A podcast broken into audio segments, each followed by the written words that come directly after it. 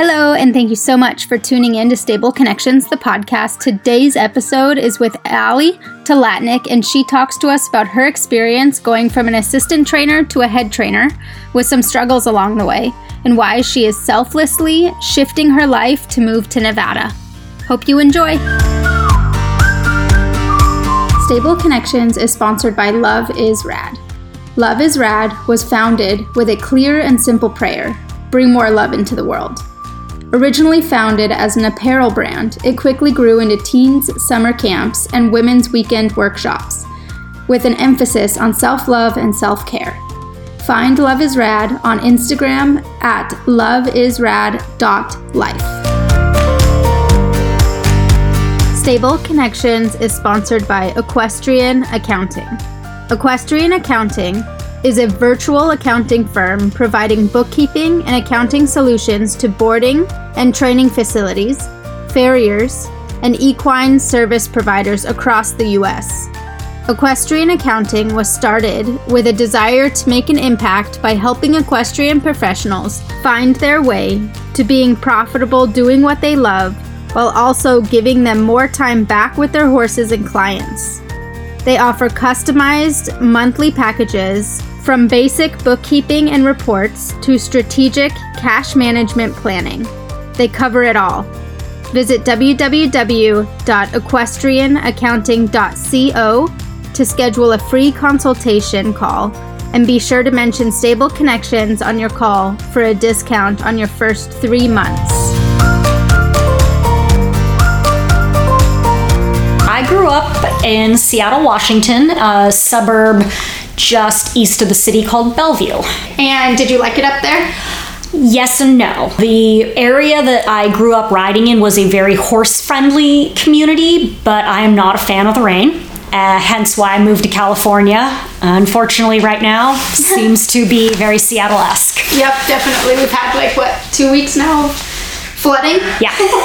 uh, so when did you eventually move to California? Slowly started my migration after high school. Graduated in 2001. Spent a few years in the Oregon area working for a couple people, and then took a job offer down here based out of Lodi area with a sales barn, okay. which then naturally kind of segued me into finding a full time assistant's position in the East Bay and have made my home here ever since. Okay, and did you know from a young age that horses were going to be your path?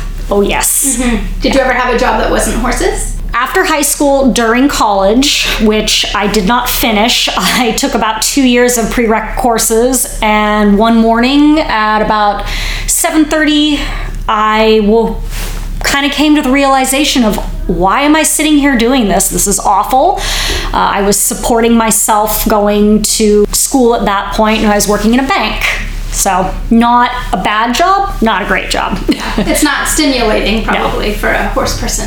Not at all. so, your first move to California, you said, was East Bay? Yes. And did you like it there? I did. Based myself out of the Walnut Creek area. And so when I was much younger when I moved, and it was an entertaining, you know, younger people, good place to base off to go hiking, good dining, bars, shopping, all that. No longer my cup of tea though. Yeah, understandable. So how long were you down there? I was in Walnut Creek for about 10 years and got to know the East Bay horse community very well. Uh, worked for a few trainers down in that area, and then about seven years ago, decided to open my own business. And this last year, I moved myself, relocated to the North Bay here, which I absolutely adore. And what was it like starting your own business, and what did you call it, and all that? Starting my own business was something I actually never intended to do. It just kind of fell into my lap and push came to shove. I was at a point in my career where I had had a very difficult time working for the person I was with and I was actually going to go back to what I call the real world and go back to being an amateur. Certain chain of events pushed me and all of a sudden I had my own little group of six horses, which at to the height of my program I had 35 way too many. Yeah, that's a lot. that's a lot of horses. And I'd always wanted to teach and have the control and and craft things a certain way. I like to teach a certain way. I like to, you know, take my time with the horses, the people, and so being an assistant didn't leave me a lot of flexibility in that area. So I just jumped on it and I started Landmark Equestrian, and here I am now. Yeah, you said around six or seven years ago? Mm-hmm. Cool. What do you feel like was the hardest thing when you started that? Finding legitimacy from stepping from the assistant's role to your own program and then attracting worthwhile clientele. Another struggle is also figuring out how to go and horse show because that's how you build your reputation, it's how you build your clientele base. But then also finding somebody to take care of the animals at home and you know take care of the people's needs who are also paying you just as well but you can't be in two places at once as hard as we try Of course. and just trusting the person that you do end up hiring. Um, Correct. Too. So you've always done hunter jumpers, it sounds like. Yeah. And do you do more jumpers or hunters or a mix? Uh, I have a mix in my program right now. My preference is the hunters. I rode a lot more jumpers when I was a kid, and I was not a natural rider. I am a very, what I call manufactured rider. I was lucky in my later years to have some very good coaches who finally turned that light bulb on for me. And I think my strength as a professional has been I can teach because I didn't know how to do it naturally.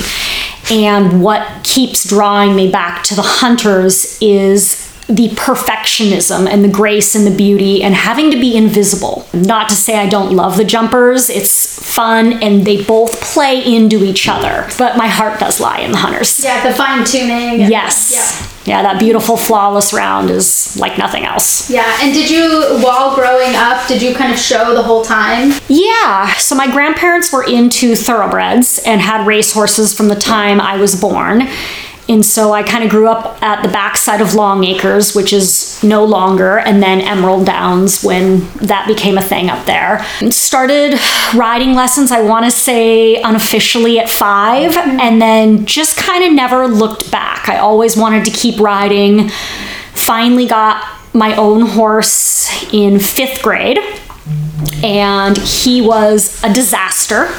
he was too much horse, promptly kicked down all the stalls, bolted away with me. Typical first horse. Typical first horse. Um, and so then, with the guidance of a trainer, we found a wonderful quirky pony who taught me a lot and gradually you know moved up from the backyard barn to the a circuit barn and then on and from there on and on and on. Yeah. Yeah. Cool. Do you still show yourself while teaching? I do. I have two of my own horses right now. I have my 18 year old, I jokingly call him the majestic meatball. He's the love of my life, and my boyfriend knows this. that Everybody comes below Teddy. And he just turned 18 this year, and we just do the derbies now. He gets to show maybe one class at the beginning of the week to get out and feel the ring, and then we come out. And at his age, we'll still jump the high options, but he knows what he's doing. I'm the weak link in that relationship. And then I have a younger horse, Nemo, who I bought to be my bigger jumper and get me back into that ring. And we didn't quite mesh as well as I had hoped. And I was at a really frustrated point and I called my mentor in tears. I was like, I hate riding this horse. Mm-hmm. I, it's crushing me. I, I can't figure him out. And I was like, after this show, I'm going to sell him. And my mentor agreed. And I said, just for for laughs, can we try him in an international derby? This is a horse from Europe who has never seen a flower in his life. so that very show, we took him in a couple hunter classes beforehand and we did the international derby, and I believe we ended up sixth our first time out. How many Um, were there in it? Do you remember? I don't. It's a uh, good placing. It's a good placing. There were more. There were more than twelve. Yeah, there were more, more than, than six. six. Yes. and as he's gone and done more international derbies, all of a sudden things are falling into place. Our relationship didn't end up where I had wanted it to be, but we've rerouted and found how to communicate with each other and have a ton of fun with it. So, Yeah. And why do you think clients come to you? I think a lot has to do with my ability to reconstruct my teaching style to fit whoever I'm speaking to. Everybody has a different learning style, and whether it's visual, hands on, I can arrange my words, my exercises, and break it down piece by piece and help the people to understand why certain things happen and how to change certain things to get a different result. Yeah, that makes sense. And do you feel like it's important as a trainer to continue showing while your students are showing? Yes and no. I myself show to continue and further my education. I think there are some trainers out there that are so good and can not do it without having to step into that show ring or, or who have earned the right to not have to. I myself, though, love to do it and I like to always test my theories on myself. If I can't do it, why can I not ask my students? Yeah, yeah, living what you're teaching. Exactly. Cool. Is there anything else while building your business that comes up, either positive or negative, or struggle or inspiration that you want to talk about? I definitely think some inspirations and, and thoughts is I like seeing the people who put in the hard work and I like seeing them succeed. I don't want to break other people down, and we all have that little green monster that makes us meh, meh, meh, Or competitive. or competitive Yeah. and yeah and we all do it. It's not a good tool and i've made it a point myself to to stop that attitude. And i like to see people i respect and admire and consider my friends and colleagues do well you know i'm scaling back my business and rerouting in what i want to do and how i envision myself in the next one year five years down the road. And a very good friend is just starting her journey of being her own head trainer now. And i wish her like i give her all the tips and things that i wish people would have given me. I just want everybody to feel like they have somebody to fall back on Yeah, I think that's fair, and especially in the horse world and in the hunter jumper world, it feels like there's your little nooks and everyone knows about everybody, but there's mm-hmm. not much camaraderie between the barns, and so Yeah. it'd be really cool to see some camaraderie. Yeah, for for sure. I don't feel there's a ton of camaraderie. People, like you said, they have their cliques, but beyond that, it's very insular and everybody kind of just keeps to themselves or their own specific people which is it's just disappointing because we could all help each other learn from each other support each other Yeah, yeah, everyone has the same goals in mind. yeah And what was it like for you moving from the East Bay to the North Bay? And did a lot of clients come with you? A lot of clients did come with me. Uh, ironically, when I first moved to California, I had wanted to be in the North Bay. I love this area. I think Petaluma and the whole North Bay as a whole is just darling. Much more relaxed than the East Bay. And it came down to what really facilitated the move was I wanted better for my horses. The facilities that are offered down in the East Bay aren't the most horse friendly and they can be very crowded. Um, and if you get ones where you're by yourself, they're subpar care. And it's, I was struggling to find a place that I could run my business the way I wanted to be able to, either for getting stalls or arenas or teaching times, quality feed, etc. And when I had the opportunity to move up here, I mold mold on it because obviously when I made the move, I knew I was going to lose quite a few people, which I did, which was fine. It needed to happen. But it the whole move up here was for bettering of my horses, their environment, bettering of my own education, and for my people to have access to my mentor on a regular basis. Uh, his name is Buddy Brown. He's been working with me now for three, almost four years. and he's been very influential in helping me push myself to be better than I thought I could be. That's what you want in a mentor. Yeah, exactly. and is your program more kids or adults? I would say it's a mix. It's 50 50. I enjoy teaching both groups. Uh, I love seeing the little kids just learning, you know, how to handle a brush and how to lead their ponies. I love watching the adults get to laugh and hang out and bond. And then the good kids, they keep you laughing all the time. Mm-hmm. Yeah. yeah. those tweens that. Mm-hmm. yep, definitely. And do you have any lesson horses, or everyone has their own horses? In my program, everyone has their own horses. I did for a while do a riding academy. It just became too much of a strain to try and balance the focused showing and training. And then the lesson horses have to pay for themselves, which in this day and age is extremely expensive and then without overworking the horse. And I never want to put the comfort of an animal before. So it just was something I phased out. And yeah, but you learn. I, it sounds yeah. like you tried it, didn't work. It's yeah, yeah. I feel like a lot of times with people's businesses like that, you try something, doesn't work, evolve yep. with the times. And so, what else within your program do you feel like if there's anything that you tried, it didn't really work, and now is formed? Well, I would say I tried being too big.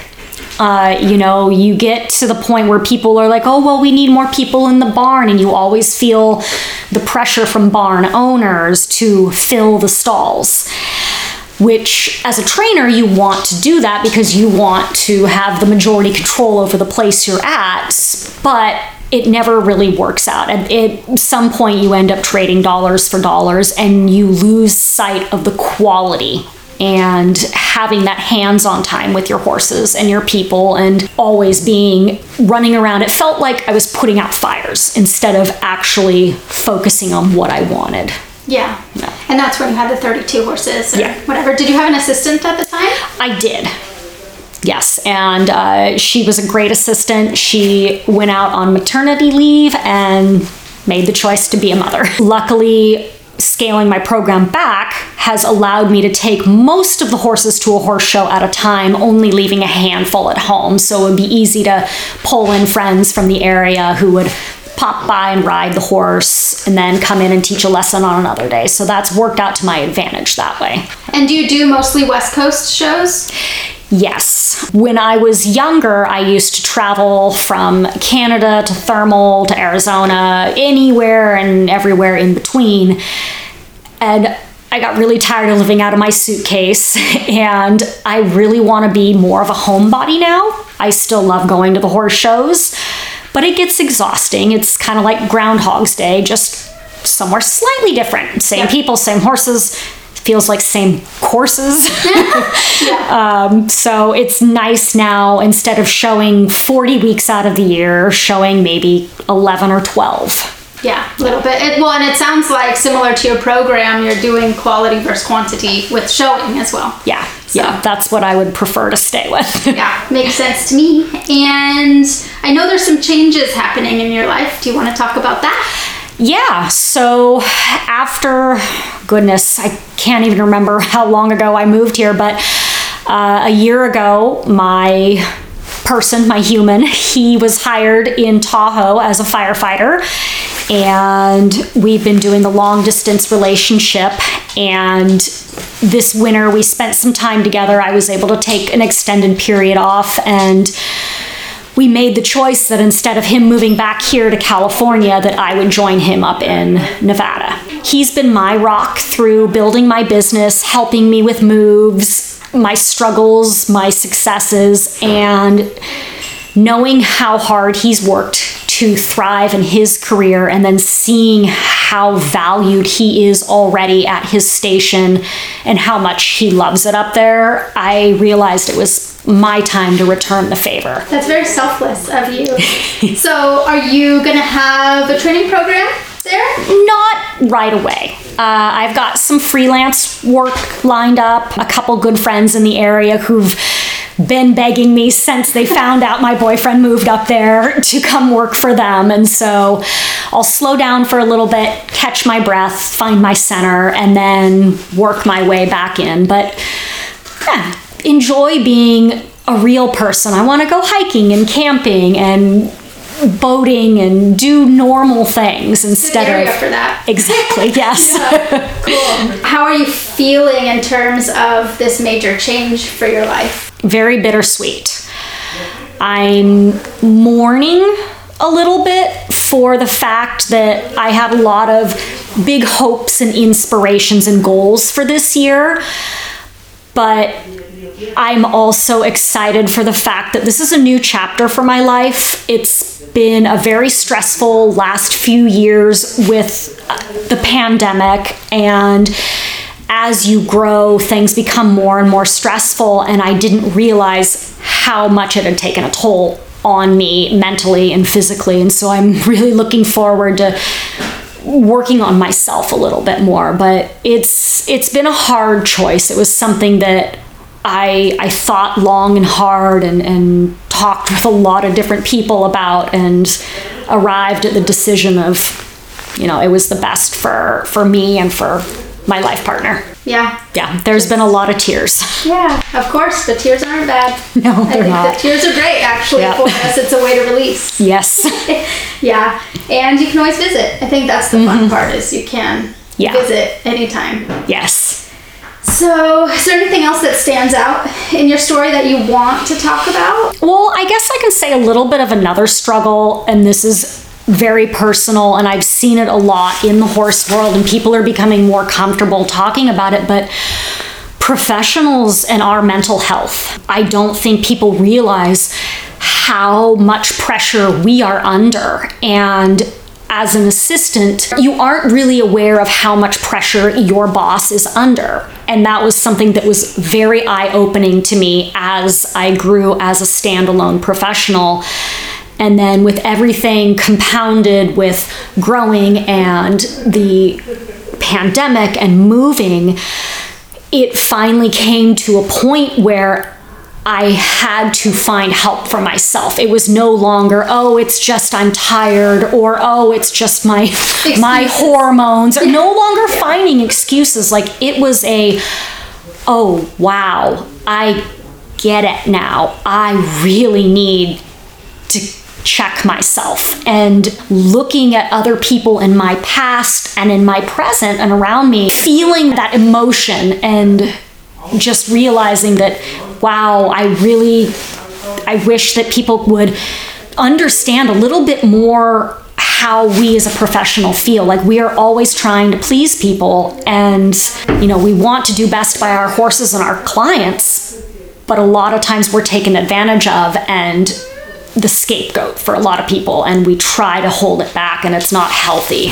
Yeah. Well, and I think a lot of times as entrepreneurs or as people running your own business, it's hard to ask for help because unfortunately to some they feel like if you ask for help it looks like weakness. exactly And I think that that's very common, so it's hard to actually get to a breaking point where you like genuinely have to. Yeah. And admitting that to some of my very close peers was terrifying. It was more anxiety inducing than admitting it to my doctors. I have some very good close girlfriends who talked me through it and and you know helped me feel better about it and then bringing it up to the people close to me, you're terrified. You're worried that they're going to judge you for being weak or being vulnerable. And nobody wants to feel that way. But finally saying it and realizing it took a huge weight off. And I wish more people would feel comfortable as a professional, maybe not saying it to your peers, but definitely saying to yourself, I need to either find a proper doctor, a psychiatrist, a psychologist, something because it takes a support group for us. We know it takes a support group to run a barn. Well, who's going to help run us, I guess? Yeah, yeah for sure. Yeah. Teams in all aspects. Yeah.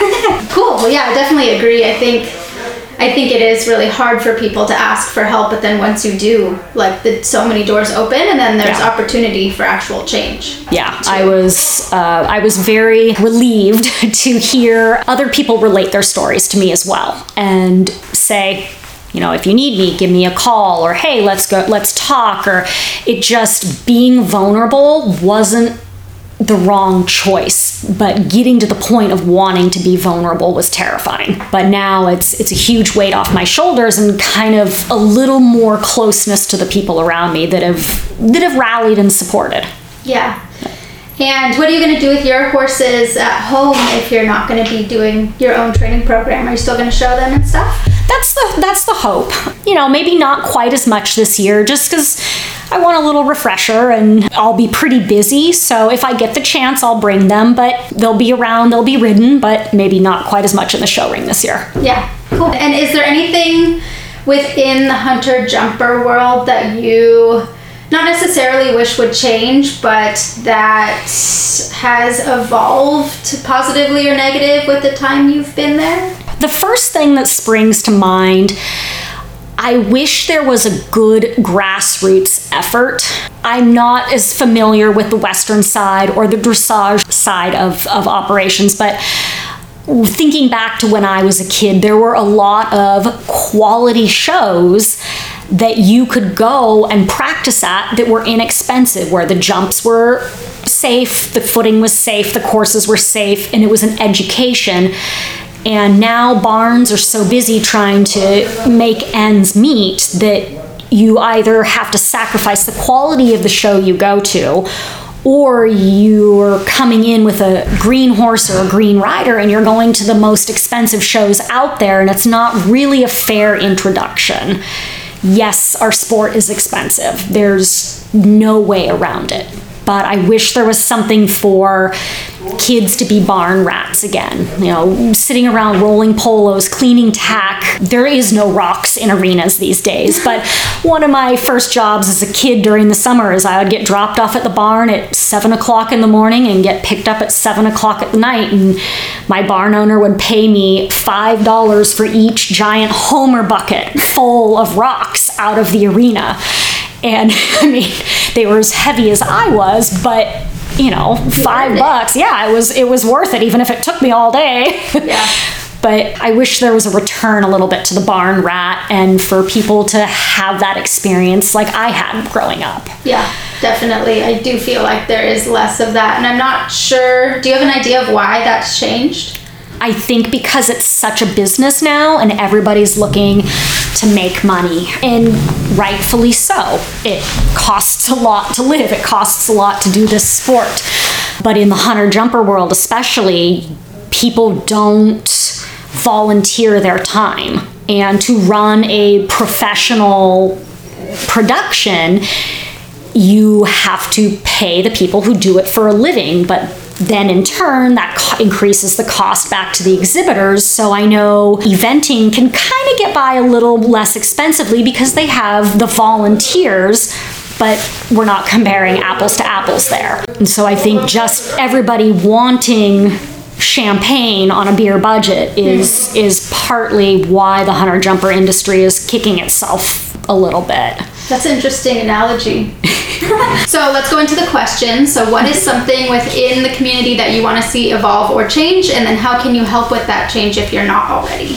again, I think getting back to maybe more community events or there's a hunter jumper association here called NorCal Hunter Jumper. They do a lot for the community. I think there could be even more done. I think there could be organizations of other events that could be done learning. You know, they they do host a clinic at the end of every year, but I would like to see other opportunities arise during the year that could teach kids more about the backside of the barn beyond just the you know, get on, ride, leave. And USEF and USHJA are trying with these emerging athletes programs and Gold Star clinics to identify those people, but I feel like it's getting harder and harder to find the kids that want to do the work. And there are the kids that want to do the work and are hungry for it, but then they don't necessarily have the means to be recognized for it. So I wish there was a way for those people to be brought in and, and given them some reward. If I had time, I would be happy to go, for example, teach at a pony club, like do pony club clinics and go back a little bit to the grassroots and offer a little bit more education. I think anybody can learn from from anybody. Sometimes it's wrong. What you don't want to? Yes, yeah. ex- I've learned It's almost a lot. the best way to learn. Yeah, I've I've had a lot of what not to do's, and I've learned a lot that way. Mm-hmm. But I think a lot of professionals could take a weekend out and volunteer or bring in a pony club and do something. Find other ways to give back to the horse community to make it feel a little more inclusive. And I know a lot of trainers are afraid to let clientele mingle in case somebody wants to go there or vice versa. And I wish it wasn't that way. Good answer. So you get to ask me one question. Is there anything you want to ask me? Yeah, tell me about your involvement in the horse community thus. So I have a very fancy ex-Cavalia PRE mm-hmm. horse, the touring circus show, and I just trail ride with him. So I grew up from the age of like maybe seven until like 12, 13 doing the hunter jumper mm-hmm. show circuit down in SoCal. Mm-hmm. And then took a really long break, over 10 years. I don't remember exactly how long, but a long break from horses, got into boys and other Yeah. things instead. and then I was working in a friend's warehouse with a subscription box company, and I was like, I need to be like, I just had this weird inkling of like, I need to be around horses again. Yep. As we do as people. and so found a local barn. I was actually living in Oregon at the time. Found a local barn, started teaching beginner lessons and summer camp and that sort of introductory thing again. Um, I did teaching for two years, not my thing. It was, I, I'm glad I got tough. back into it. It was a good way for me to remind myself of Yeah. why we do what we do and different things. But then, yeah, I've been in it ever since that was my early 20s and I'm early 30s now. So it's been like a decade of being back and Nice. not going anywhere else. Yeah. Now I just have this amazing PRE that we just trail ride twice a week when the weather's nice. And it's perfect. It's what I want to do. Arena riding for me right now isn't really doing it for me. I love just walking out on the trails, Yeah, hiking with my horse, those kind of things. So lovely. that's it. Yeah. cool. Well, thank you for chatting with me. You're very welcome. Hello again, and thank you so much for tuning in to today's episode of Stable Connections, the podcast. This is your host, Shauna Burke, and if you enjoyed this episode and want to hear more, don't forget to tune in every single Monday morning for a new episode. Follow along on Facebook and on Instagram. And if you or someone you know wants to sponsor an episode, please visit www.stableconnectionsthepodcast.com. Also, I wanted to mention whether you listen to all episodes or just this one, it really helps the episode if you share on your story, if you post, or if you leave a review on Facebook, Apple Podcast, or Spotify. See you next week.